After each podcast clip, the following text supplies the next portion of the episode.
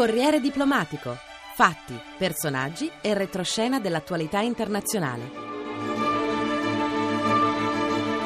A cura di Gaetano Barresi.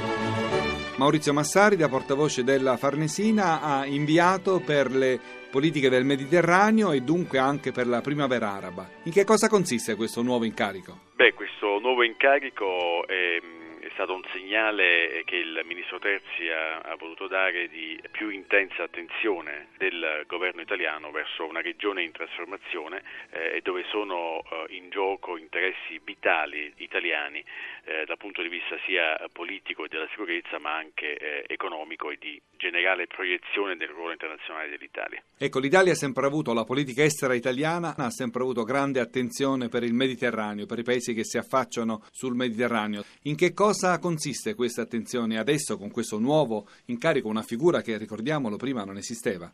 L'attenzione eh, deriva dal um, particolare deriva dal fatto che questa regione è in, um, è in, profonda trasformazione e quindi dobbiamo adattare anche in qualche modo le nostre strategie per perseguire i nostri obiettivi principali. Ecco, eh, quali sono questi obiettivi? Obiettivi sono naturalmente consolidare e mm, allargare il partenariato politico uh, ai nuovi governi alle nuove formazioni politiche, ovviamente nel pieno rispetto di quella che chiamiamo ownership locale. Noi accompagniamo queste transizioni ma certamente non possiamo sostituirci agli attori locali. Abbiamo naturalmente l'obiettivo di promuovere il nostro sistema paese nelle diverse dimensioni, sia politica che economica che culturale. Tendiamo a aiutare un avvicinamento tra le due sponde del Mediterraneo, tra Europa e Mediterraneo, favorire anche il dialogo eh, regionale, la cooperazione regionale, questo è il senso dell'appuntamento del 5 più 5 che si svolgerà eh, qui a Roma il 20 febbraio. Ma non doveva essere a Napoli?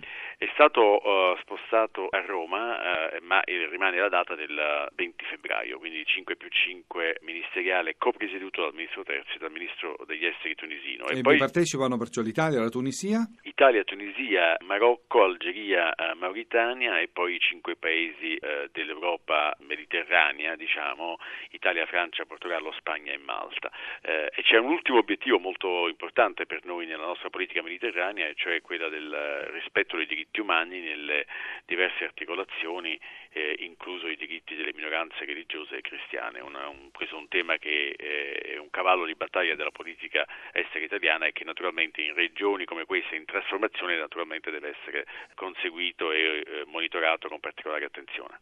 A pochi giorni dalla nomina la sua agenda è già fittissima di impegni.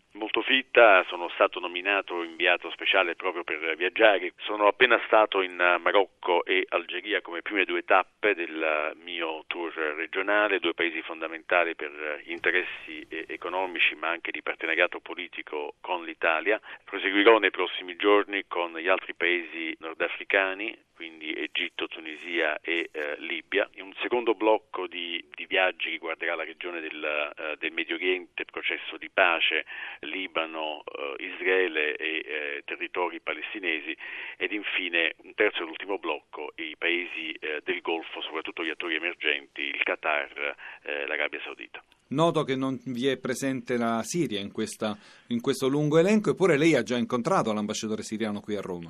La Siria è centrale nella nostra agenda medio orientale, ovviamente anche in ragione della crisi eh, che si sta svolgendo. Ho incontrato l'ambasciatore siriano nel mio giro di mh, conoscitivo con gli ambasciatori dei paesi dell'area qui a Roma. Sui tempi e modi di una mia visita in Siria occorre ancora rifletterci, bisogna trovare il giusto timing, il, diciamo, il giusto messaggio da, da, portare alle autorità siriane. In questo momento non c'è dubbio, questo è emerso anche dal, dal, dall'incontro con l'ambasciatore siriano, abbiamo un po' due visioni diverse sugli sviluppi di questa crisi. L'Italia è da poco entrata nel gruppo degli amici della mediazione, una particolare caratteristica della diplomazia in cui forse l'Italia può dare tanto. Ecco, qual è il contributo che Roma può dare, che la Farnesina può dare? Un contributo importante se riusciremo a, a svolgerlo in maniera attiva, in maniera propositiva e anche con una certa self-confidence, cioè un'autocoscienza, un'autoconsapevolezza delle nostre eh, capacità. Eh, L'Italia ha questo, questa caratteristica eh, particolare, cioè quella di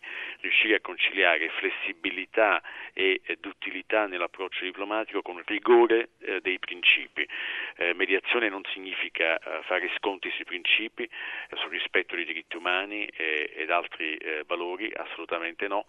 L'Italia tiene la barra ferma, però riesce anche a porsi in maniera non impositiva, non patronizing nelle situazioni di mediazione, quindi può essere molto utile all'intera comunità internazionale. Lei è stato per anni portavoce del ministro Frattini, lo è stato per pochi mesi del ministro Terzi. Cosa accomuna questi due ministri e cosa li rende diversi invece? Beh, le personalità sono sempre diverse, li accomuna un grande spirito di eh, lavoro e di eh, sacrificio per portare avanti eh, gli interessi dell'Italia sul piano internazionale. E cosa li rende diversi? Beh, diversi, come dicevo. Al di là della personalità, naturalmente. Le, al di là della personalità, naturalmente il ministro Frattini ha, diciamo, è un politico, il ministro Terzi un tecnico, ma eh, c'è anche da dire che quando si fa poi politica estera queste differenze tra eh, essere politici ed essere tecnici eh, si sfumano perché poi l'obiettivo è